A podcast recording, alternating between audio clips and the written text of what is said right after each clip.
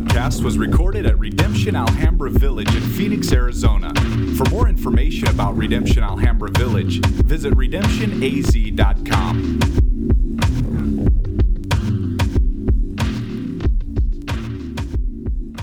My name is Aaron Daly, and uh, I'm one of the pastors here, and this is Wes, and he is one of the pastors, and I, I am so thankful to be standing on stage for this series. Let me um, take a minute and tell you why uh, I have Wes up here with me also, is because um, there is a big, bigger story to this series than um, just us going, hey, what would be cool to preach about?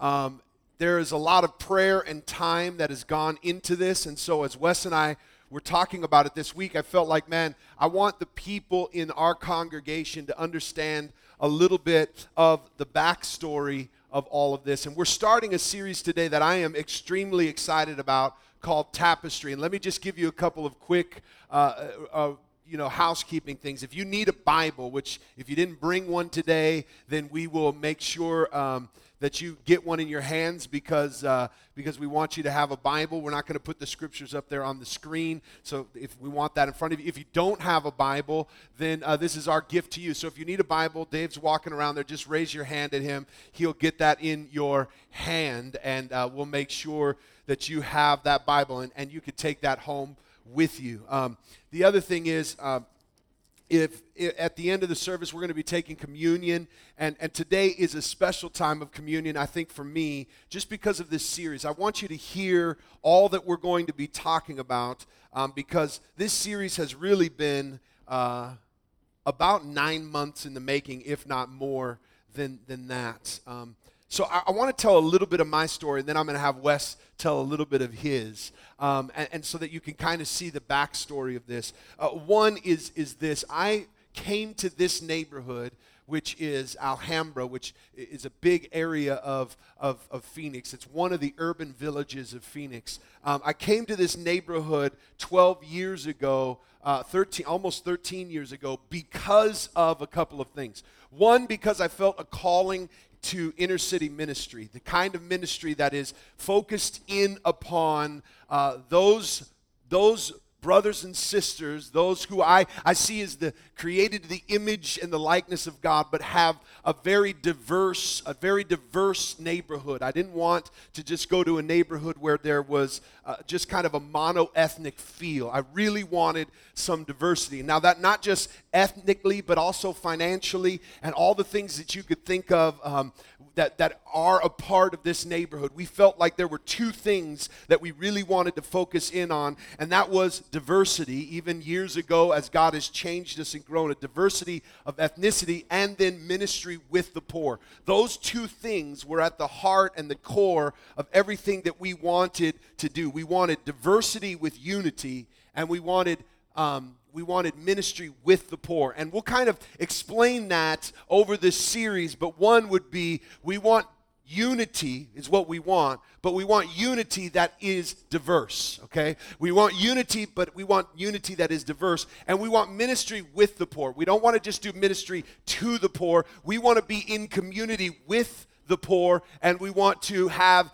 a diverse group of class in the same room. And so, and, and we believe that that's the way the church was called to do. So there was a lot of theology behind that, but there was also a lot of personal story to that. I was not raised in an inner city environment, but God did a work in my heart and, and, and placed in me a desire for that. And so all of my life and ministry for my wife and I has been focused in on what does it look like to do those two things. And then about uh, two years ago or a year and a half ago, is that what it was? Um, God brought um, Wes and his family and a crew with him. You could give Wes a hand. Um, and Wes was. Uh, has his own story that I wanted him to share. So, Wes, why don't you go ahead and share a little bit of that of yeah. that story? One cool thing about my story is I'm able to stand right here next to Pastor Aaron as he talks and not talk and not feel uncomfortable. That's tapestry. Amen. You know what I'm saying? I'm able to stand here and look at my brother and really enjoy listening to him this close and not be able to talk. but one of the ideas of tapestry that came into my mind was when I first came to Redemption and I met Pastor Aaron in the elder staff, they have a plurality of elders, meaning there isn't like one head honcho dude they do everything together and they truly work together. And that was my first real glimpse of like tapestry and what this is. And I wanted to be a part of that. Yeah. And I knew that this could happen, finally could happen, not only in theory, because every church you go to, in theory, they say they want multicultural, transcultural type stuff, but it really doesn't play out like that. Right. So when I saw the plurality of the elders here, I was able to see, like, oh my goodness, this can actually happen. They really do work together. They make decisions together. They go through all things together. And then I started having vision about what does that look like on a congregational level. Yeah. And I was actually to, I was actually able to really visualize that for the first time of actually really happening and not just in theory but in actuality. And so when I did that and I was able to envision that, uh, I started thinking to myself, and Aaron and I got together and started praying about how this can be played out for real. And it was a desire on our hearts. It's been a desire for 12 years of his life. It's been a desire for two years of mine since I've got to know him. And I, we actually get the honor to see that played out here. So this series isn't birthed out of us just wanting to just do something. This series is birthed out of a desire for us to actually have a transcultural meaning just like people coming together of different ethnicities, not giving up who you are in God, but coming together in Christ, celebrating. We are a church that are able to celebrate who you are in God. And one of my aims for this series, and, and I know it's Pastor Aaron's aim as well, is to allow somebody to come in here and feel comfortable with who they are Yeah. in God. Like my mother in law and my wife, I would love for them to be able to come here and speak in Vietnamese without worried about people. Number one, judging them, and what I think is worse, making fun of them behind their back. But able to come in here and celebrate who they are. People from Africa able to speak in their native tongues and know that this is a comfortable place where they're able to do that because the culture is Christ Yeah. and we're one ethnicity, right? So that's where that's where we're at, and that's what my aim is for this series. So Yeah, and there's a couple of things, and then I'm going to have Wes pray, and we're going to dive right into it. But the big thing for us is that we want everybody in here to have a glimpse, a glimpse of what the kingdom could look like, what the kingdom will look like, and and what we as a people of God should desire as we want to be a foretaste of that. And the purpose of this series is that we would take things that the enemy tries to use to divide us and that we would see how God has made those things not to divide us, but as something for us to, in unity, display His kingdom to the world around us. And as Wes and I started talking about this over the last year, we've been meeting with a group of, of people of different diversity, different ages, different uh, class, different, different. And we've been sitting in the same rooms and just having these discussions, sitting at the table together. And it has been one of the most fruitful times of life and ministry for, for me. And that's why I want you to see that as we have come into this, this hasn't been some sporadic thing. We've done a lot of prayer a lot of reading, a lot of study, and a lot of sitting at tables together and talking about what is God wanting to do in this place. So before we jump into some scripture, Wes, would you pray that God would have his way as we enter into this time? Yeah, let's pray. Heavenly Father, what a great honor we are to sit here in this church. We actually get to live out our desire. We aren't just grasping for something in the future, but you made it a reality for us. Thank you, God. Hmm. Today, in this present moment, we get to realize what it's like to be a congregation that actually values race and gender in all different walks of life as we come together, forming one ethnicity, hmm. like a new species called the royal priesthood. and in you, God, our identity is found. Who we are is not lost, but the fullness of who we are is gained in you. Yes. The purpose of why we were created is made known, and we get to walk individually and corporately in this new life that we have in your Son. In Christ is the great tapestry of the nations knitted together in love. May this series be more than just words spoken, God, but may it become the core of who we are. May the heart of our church penetrate the minds of your people, causing us to live in a renewed life that values all of life, no matter how different we appear to be. Yes. May this time be a reflection. May this time be a transformation. And may this time be when your kingdom outshines our own. In Jesus' name we pray these things. Amen. Amen. Amen. All right. Can you turn in your Bibles to 1 Corinthians chapter 12? 1 Corinthians chapter 12. And I, I, have to tell you, just personally, I am extremely excited to go through this series. Um, and, and there's a lot of reasons, but mostly because I believe this is something that God has birthed in my heart many years ago. I came and pastored in this neighborhood for a very specific reason. I remember a man who came and planted in this neighborhood. He he built out um, he built out a, a warehouse just down the street, and he came in and thinking that he would build a mega church right here in this neighborhood. And I think he came because the rent was a little cheaper, even though it still got some some price to it. It's a little cheaper, and it's not downtown money. It's kind of inner city.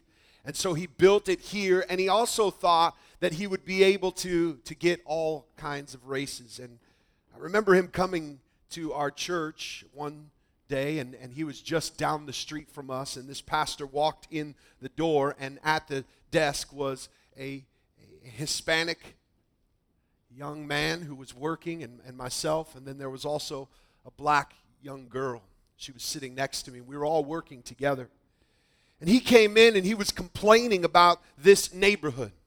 He was complaining that he's been here for six months and there hasn't been tons of people that have come.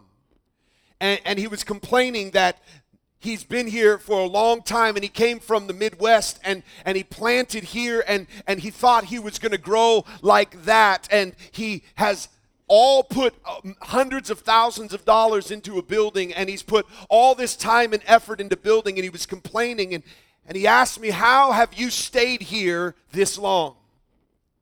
And then he looked at this black lady that was sitting next to me, this sister in Christ, this lady who we worked together for many years, and he said, Where are all your people at? I'm used to having a lot of your people coming to my church. Then he looked at the Hispanic brother there and he said, Do you have a do you have a lot of Hispanics in this church? And he said, Yeah. And I said, Yeah, we do. We do have quite a few Hispanics in this church. And he goes, Well, you must not get much money then because you all don't tithe. Inside of that became a big revelation of the kind of culture and place that we deal with. There are so many ignorant perceptions. There are so many realities that come with being different cultures, different races, and different classes. And all of those cause us to begin to believe things about one another and to begin to form perceptions, frozen perceptions that get into our minds. And inside of that, we try to sit at the same table, and what ends up happening is we cannot fellowship with one another because we start pushing away from what is uncomfortable and we start pushing away from what we cannot understand. I will tell you this two months later, the man closed his church and moved to the suburbs. That was a life changing moment for me because my resolve grew deeper that I want to be here. I don't want to be here for a multicultural church where I can just say, look at how many blacks and whites and Hispanics I have in my church. I don't want to be here because of how much money I think I can get out of this community. I want to be here because I believe the gospel can knock down barriers and bring people together and cause us to worship in the same place. And not just worship in the same place, but to be one people, a tapestry. Now, I want you to look at 1 Corinthians chapter 12. 1 Corinthians chapter 12. When we think of 1 Corinthians chapter 12, many of us think of it in light of spiritual gifts. Now, I will tell you this there was much of my life that I thought of 1 Corinthians chapter 12, and I thought the whole chapter he's talking about spiritual gifts. As a good charismatic, which I was, you know, he talks about all the gifts. He talks about all the things that God has given each individual, and, and that those, those gifts we're supposed to work together. And then as we read that chapter, we would see, man, these one body, different gifts. And I thought as I read these scriptures that this is what he was talking about. Now, I will show you this. The verses 1 through 11 does speak of spiritual gifts. But I want us to look at verse number 12, 12 and 13. Because what happens on verse 12 and 13 is a turning point in the chapter.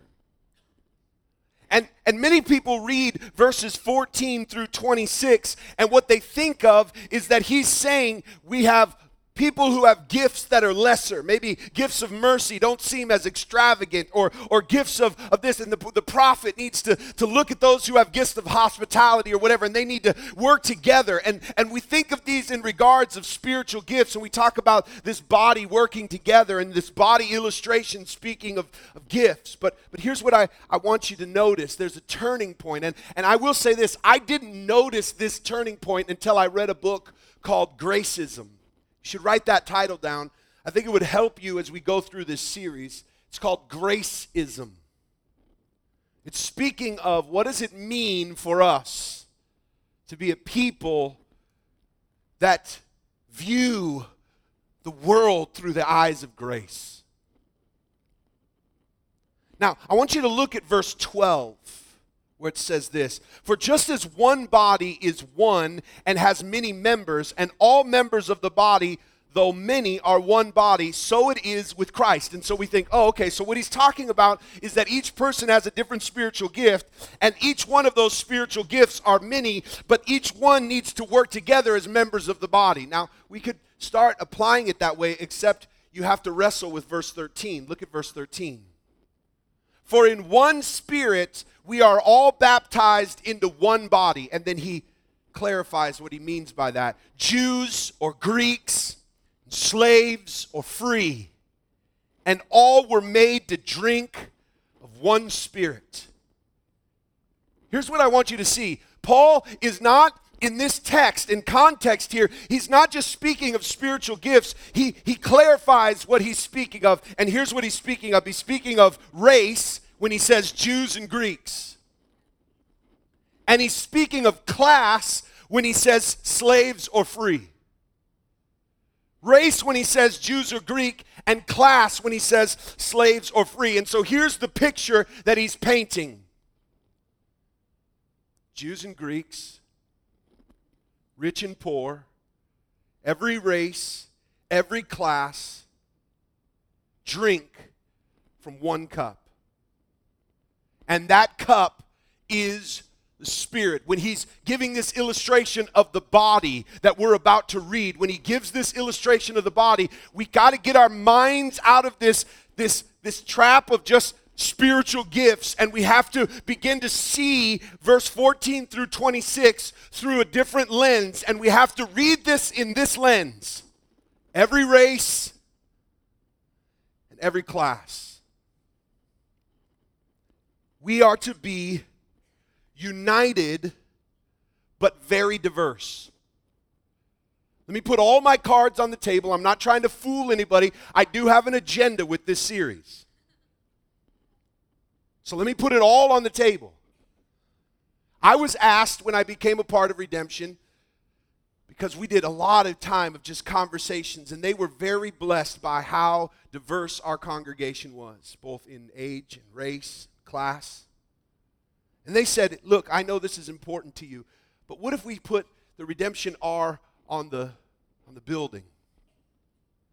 And all of a sudden, all the GCU college students go, Man, that's the Redemption Church. And they all just run into the building. And all of a sudden, the whole face of the congregation changes, and you become this young, white church. Would you be bothered by that? I said, I would be devastated by that. That would be the worst thing that could happen to us. Not if college students came, that's not the issue. But if we became a college church, that would bother me. If we became a white church, that would bother me. Just as it would bother me if we became a Hispanic church or a black church. It would, it would bother me because I don't believe that's the kind of reflection of the kingdom that this neighborhood really needs.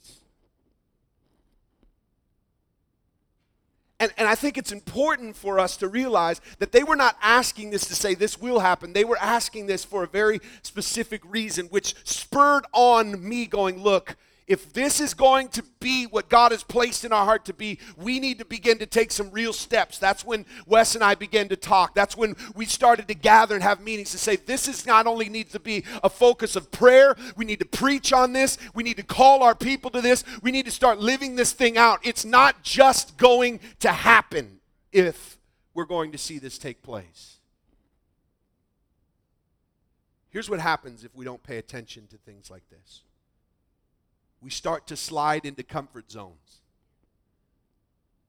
Gathering with people that we are comfortable with, who look like us, who like the same things we like, who have the same financial status or the same color of skin or the same gender or the same age.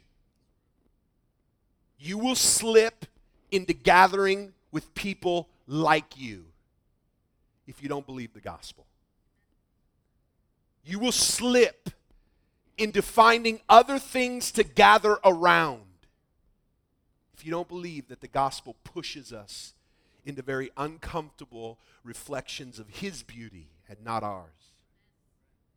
I'm going to show us a quick video, okay? And I want us to look at this video, and this spurred us to name this, this series Tapestry, and, and I think it will speak to us, and it's only a section of it. Hopefully, it will, it will work, but go ahead and roll that.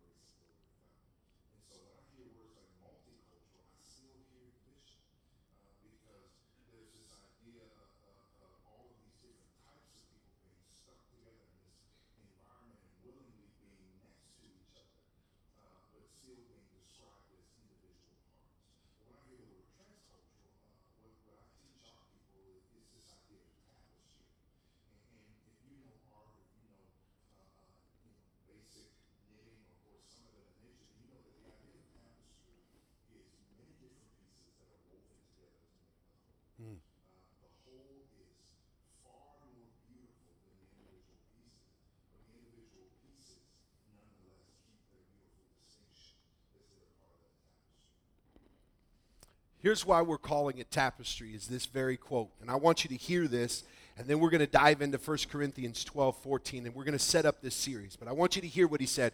A culture that supersedes our individual individuality while holding them as precious as they reflect the grace and glory of God. Let me make this clear. In this series, we are not fighting for genders and ethnicities and classes and ages to come together in a service and sing songs together. We're not calling for a multicultural expression of something. We're not calling for us to all come into this room and just sing together and go, look at how multicultural we are. What we are calling for is a culture that supersedes our, our own cultures while we hold those cultures as precious. We are desiring for His kingdom to come, His will be done in this place as it is in heaven.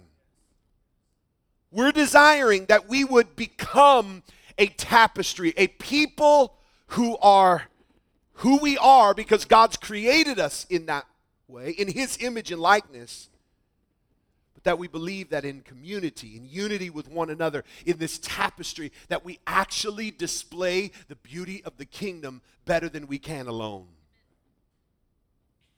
Now, here's what I want us to do.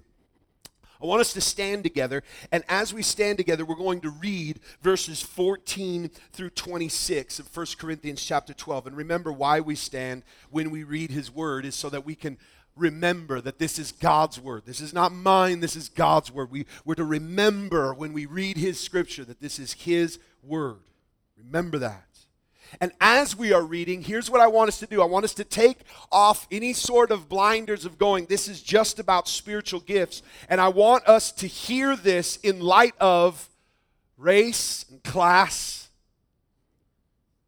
And I want us to to see what Paul is writing here.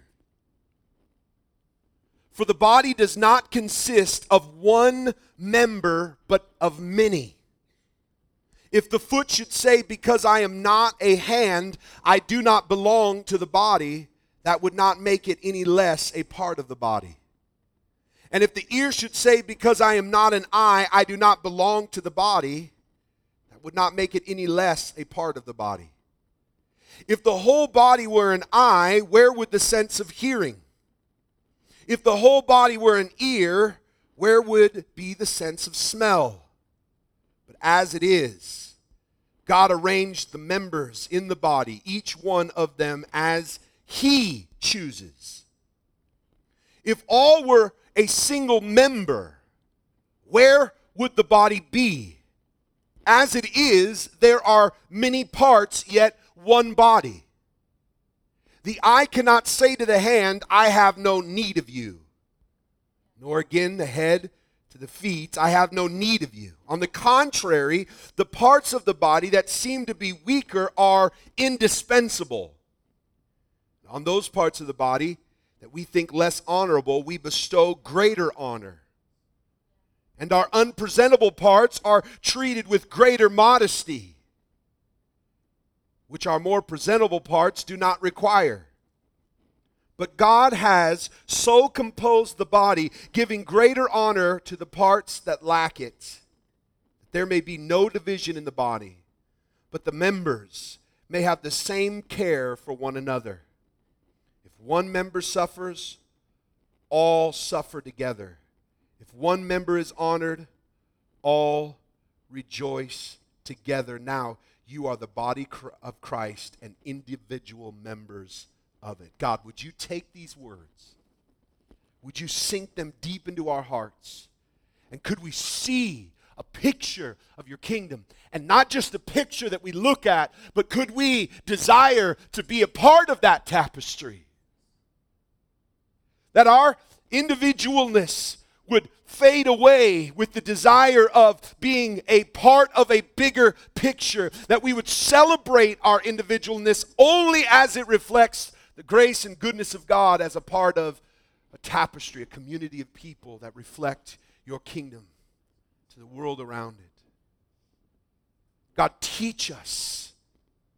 Open our ears that we can hear your words in Jesus' name. The church said, Amen. You may be seated. Isn't it interesting to read that text in light of those things? It's eye opening to me. To read that text in light of race and in light of class puts a whole new light on that text when it says things like, I don't belong, or I don't need you. Or, or it also says something to what a body should look like because how can we say we're a body if we are all made up of the same? How can we say that we are truly a body if we are all made up of the same? Now, that makes sense if we start putting it in the light of spiritual gifts, because then we say, well, this person is administrative, and this person preaches, and this person prophesies, and this person does this, but we're all white.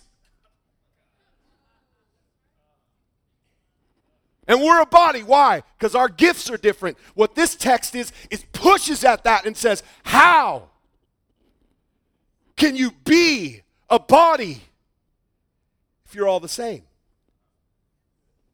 Speaking of race, speaking of class, how many of us really desire when we walk into a room, when we really start to think about it, we look around for people who look like us?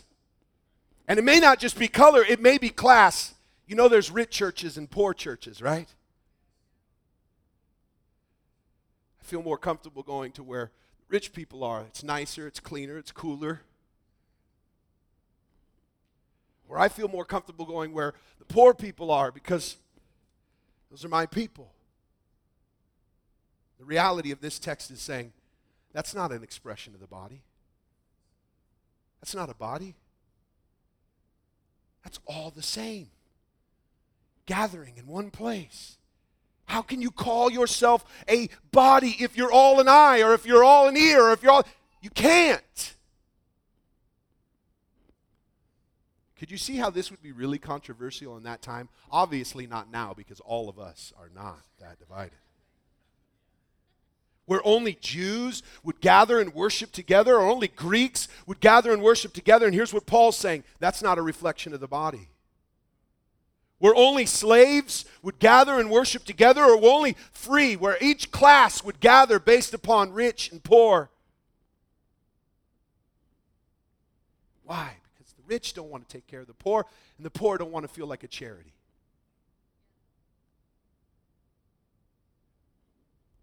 This is really controversial when you read it in light of this It begins to question every reason we gather together, and it begins to put weight on a congregation to say, what does it look like for this to happen? And should I be so committed to this happening that I do some really important things? Here's some things I want you to write down. One is this How does a tapestry become a tapestry, and we'll talk about that at the end. I'll, I'll end with the positive. And then, how does a tapestry unravel, if you will? This text shows both of those. And here's, here's when we see it unraveling. First, this an unraveling of the tapestry happens when we say things like, I do not belong. You see that take place in the first in the first section of scripture verse 14 through 20 you hear this because I'm not the hand, I do not belong to the body. Or because I am not the eye, I do not belong to the body. Here's here is someone walking into the body, seeing a hand body, walking in and immediately saying, I do not look like them. I do not think like them. I am different than them. And here's what they say I don't belong. Here's how a tapestry unravels insecurity. Insecurity and uniformity will destroy a tapestry. When someone comes in and they see this predominant culture, this preferred culture, and they look at this culture and they go, I don't belong here. That destroys this this tapestry. Why? Because it assumes that what this body needs is more of the same rather than the uniqueness of what God has gifted you with to bring to the body. Insecurity is a, is a form of pride. It's a, it's a condemning form of pride. It's this idea that I'm humble, but I'm really proud. proud.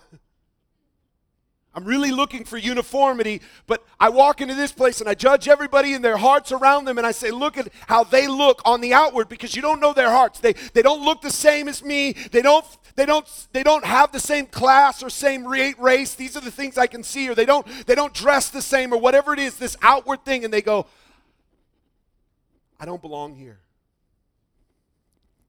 Paul's speaking to insecurity. He's speaking to this idea of when I go into a place, into a, a, community, I'm looking to belong based upon other things rather than Christ. Insecurity unravels the tapestry. Now, I want to speak to that because I think we are more prone to that than we realize. When we go church shopping, and that's our culture, church shopping, what are we looking for? Most of us, if we were honest, are looking for people like us. A place to belong, as if a community is formed around you. We're looking to belong. And not only are we doing that, but the reality of it is it's celebrated in our culture. And then we sit in all of our congregations and say, Sunday morning is the most segregated time in our culture. Why is it? Why is it? We should be, the church should be united. All races should come together and all people should come together. And then at the very bottom level, when we walk into rooms, we say, I don't belong. Here's the other thing, and we see these in the next parts of Scripture. This, state, this statement, I have no need of you. This is another side, pride, or I'll, I'll even take it down a notch. I won't call it pride. You'll hear this a lot in this series. We'll call it preference.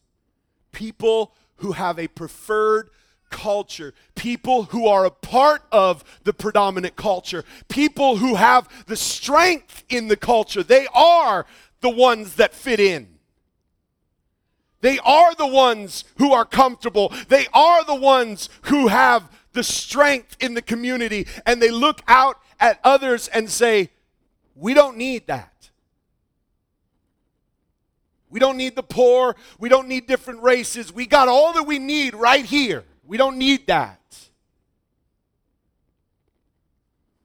We don't value the weaker. Why? Why do we not value the weaker? Because it's work, because it's uncomfortable, because we're used to our preferences and our ways, and we're used to how we do things. And this pushes against it when we say, look, this is just our people. We get together, we like the same stuff, we sing the same songs, we do the same thing, we look the same way, we love each other, we love everybody else, and they can do their things, but we don't need them in here.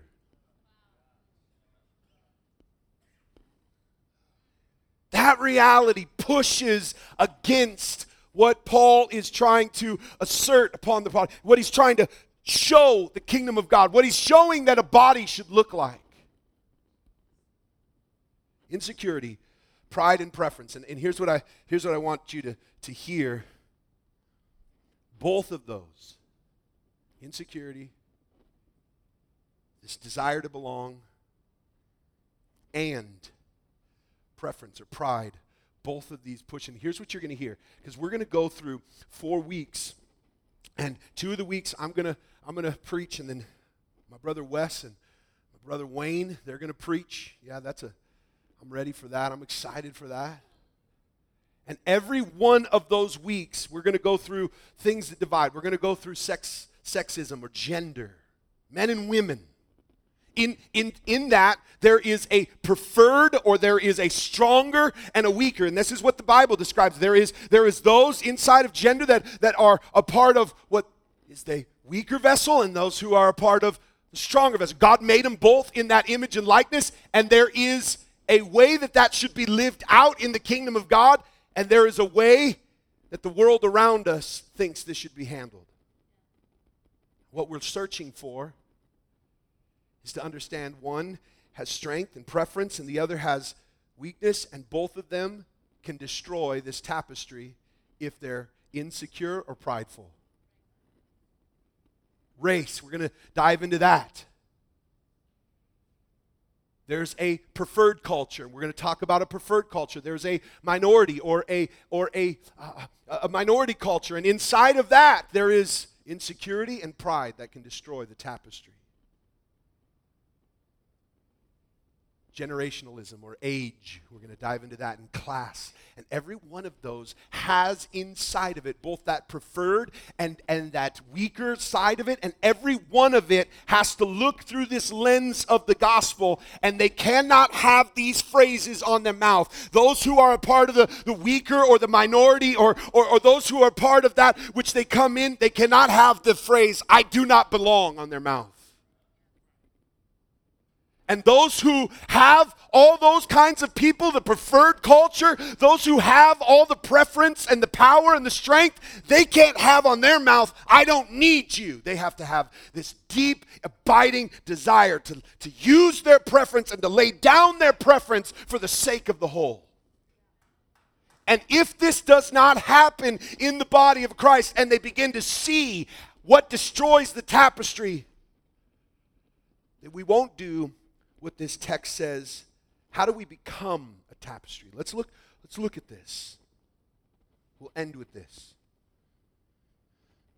Verse 23 says this we show special honor. Do you see that in verse 23? And those parts of the body that we think are less honorable, we bestow, we bestow greater honor. We don't say, I don't belong or I don't need you. What we say is, I will lift you up. Wish we could spend more time on each one of these. I'm just going to mention them and move on because we're going to break each one of these down as we go. Verse 23 also shows that not only do we show special honor, we show special modesty. There are certain parts that need to be covered and certain parts that don't. And the body should not expose those parts that need to be covered, and we should show special honesty. We should say, I will cover you, not I will expose you, I will cover you. What does verse 24 show us? It shows us that we need to show no special treatment. There is story after story after story in the Bible of people trying to get the better seats, of people trying to have the, the preferred place, of people coming in. And what does the Bible show us? That when we come in as a part of the kingdom of God, we're not looking for the best seat. We don't want special treatment because of who we are or what we have. We don't want that. What do we want? No special treatment. We want the tapestry. What do we want? We want to say, I will share with you. It's all about the tapestry. What else do we see? Verse 24 says this We show greater honor to the parts that have less honor. What do we say to the parts that have less honor? To the greater parts, we say, I will honor you. Verse 24 shows us that. What does verse 25 show us? It says this We will stand, we will not stand for division. There will be no division. And so out of our mouth will be, I will stand with you. Even though we're different, I will stand with you. Even though I don't feel like I belong, I will stand with you. Even though I, I, I want to drift to the preferred place and find a place of comfort, I will stand with you. There's a deep commitment in this kind of body to say, I will stand with people who are different than me. What else? Verse 25 says this there's equal concern. I will consider you. I have equal concern. I don't just have concern for myself. I don't just have concern for mine and my own. I don't have just concern for for me and ours, I have equal concern for every part. This could be different than a lot of church culture, right? Because those who have preferred places, those who have more money, those who have more influence seem to get more consideration. We've got to be committed to this equal concern that we have to be concerned with all parts. Here is in verse 26, I think the part that a lot of us will and can struggle with. Verse 26. Let's, let's look at this. If one member suffers, all suffer together. If one member is honored, all rejoice together. I wish we could spend time breaking each one of these down, but what you'll see over the series is that we will spend a lot of time focusing on different points of this. I think for us, if I just got real cultural, I think a lot of us don't have a problem celebrating with those or, or, or suffering with those who are suffering. I have seen in this community a real sense of surrounding those in suffering. I've seen it over and over and over and over again. The part that I think we could struggle with the most is celebrating with those who are succeeding. It is hard when somebody is going through a hard time to look at somebody succeeding and say, if my life was like theirs, I would be as happy as they are too. And what we need to be careful on is not suffering with those who are suffering. I, I do think we need to continue that and be in, ingrained in that, but we need to learn what does it look like to celebrate with people even when we hurt as they're celebrating. This will cause us to say things like, I will celebrate with you. And I will suffer with you. Here's what I want us to, to do in this first sermon. Is I'm not going to dive into specifics. Next week, I'm going to go into sexism. The week after, I'm going to go into racism. The following week, Wayne is going to go into classism. The week after that, Wes is going to go into generationalism. And each one of those is going to have some real practical things. But, but today, all I wanted to do is give us a big picture of why we're doing this series so that our hearts could wrap around this, so that we come every week ready to apply what we have heard and understand here to be able to say, God, I want to be a part of, I, I, I want to be a part of this tapestry. I want to display your kingdom, your glory to the world around us. And here's, here's how we apply this. And I want you to look up on the screen here. First is this everyone will learn in this series. Hear me on this. There will be gospel instruction for both sides of this issues men and women, every race, minority preferred, rich, poor, old, young. There will be gospel instruction for every side. And what we must do is not come in here and say, they really need to hear this. They're the ones who are causing this whole thing to fall apart. Here's what we need to understand if we're going to sit at the same table together, we all need to come in as learners that we need to understand that the gospel is going to both confront the preferred side, the strong side, and it's going to call the weak side, the minority side, to rise up. It's going to correct the preferred and the strong, and it's going to call the minority and the weak. It's going to call both into the same thing and it's going to handle the issue not from us saying here's how we deal with this issue. Here's how we deal with with uh, with chauvinism feminism. No that's not the answer. Woman power is not the answer to chauvinism. The gospel is Here's how we deal with the race issue that we have this white power, this preferred culture. Here's how we deal with it. Let's go for black power or, or Chicano power. Here's how we here's how we rise up. That's not going to deal with it. That's going to cause more division.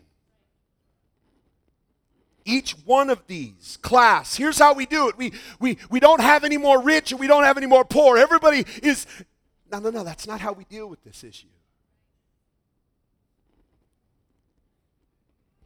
That we all need to come to the table learning and we all need to come to the table being ready to hear the gospel and apply the gospel. Second is this we need to live this out. And in order to live this out, it's going to be uncomfortable, hard work, filled with great beauty. This is going to be uncomfortable. We're just just count on it. Every week say, okay, this is going to be uncomfortable. But here's the encouragement. Don't push away from the table. We need to love and understand that this is uncomfortable for all of us, and we need to dive into this hard work. Why? Because it's going to be more beautiful. It's going to be a display of the gospel and the, and the beauty of a tapestry. And in order to do that, we need to dive into the hard work of this. Third is this this will not just happen. We have to believe it and want it and engage in it. That means this if you're just thinking, well, come on, we'll just naturally become this, naturally we won't. But by the Spirit, by His help, if we believe in the truths of the gospel and His Spirit changes our want to, we will actively, intentionally engage with this. We will be a part of the conversation. Meaning, we'll just sit down and go, look, guys, this is going to be really uncomfortable. And at some point, I'm going to get angry, and you are too. But we're going to we're going to walk away better because of it. The last thing is this as Wes comes and the band comes.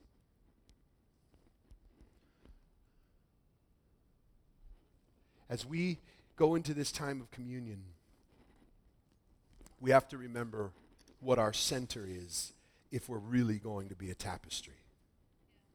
Remember this it is the work of Christ, it is the gospel it is his death, burial, and resurrection. It is his ascension. It is his body. We are his body. And the reason why we are pushing into this together is not because we think, oh, it would be really cool to be a part of this tapestry. No, it's because we believe God, by His Spirit, through His Son, He's paid for it. By His Spirit, He's empowered it. And He wants this for His body. That means we need to engage in it. So as we come to this table, as Wes comes and he calls us to this table, we have to remember that we see all throughout Scripture this is an ethic of the gospel. God, I pray that these words would sink so deep into our hearts that we would be so convinced today that this is what we need. So convinced today that this is what will reflect the beauty, the kingdom of God to the world around us, that they will see Jesus, that people will not walk in this room and see, oh, I belong because the music, I belong because the race, I belong because the gender, I belong because the age, that they would not be able to find any other thing that brings us together but you, Jesus. That they would be confused when they look around a room and see all races, all ages, all genders, all classes sitting in the same room together, worshiping you together, loving one another, praying for one another, caring for one another, celebrating with one another, suffering with one another, committed to one another. They wouldn't just see tolerance, they would see love, genuine love. They wouldn't just see multiculturalness where people are all doing their own thing, but they would see the beauty of those lives melted together, displaying your beauty and holding on to the preciousness of their individuality while they display your kingdom, your beauty in unity with one another. Let that be on our hearts and minds as we think about our head our Lord and Savior, Jesus Christ.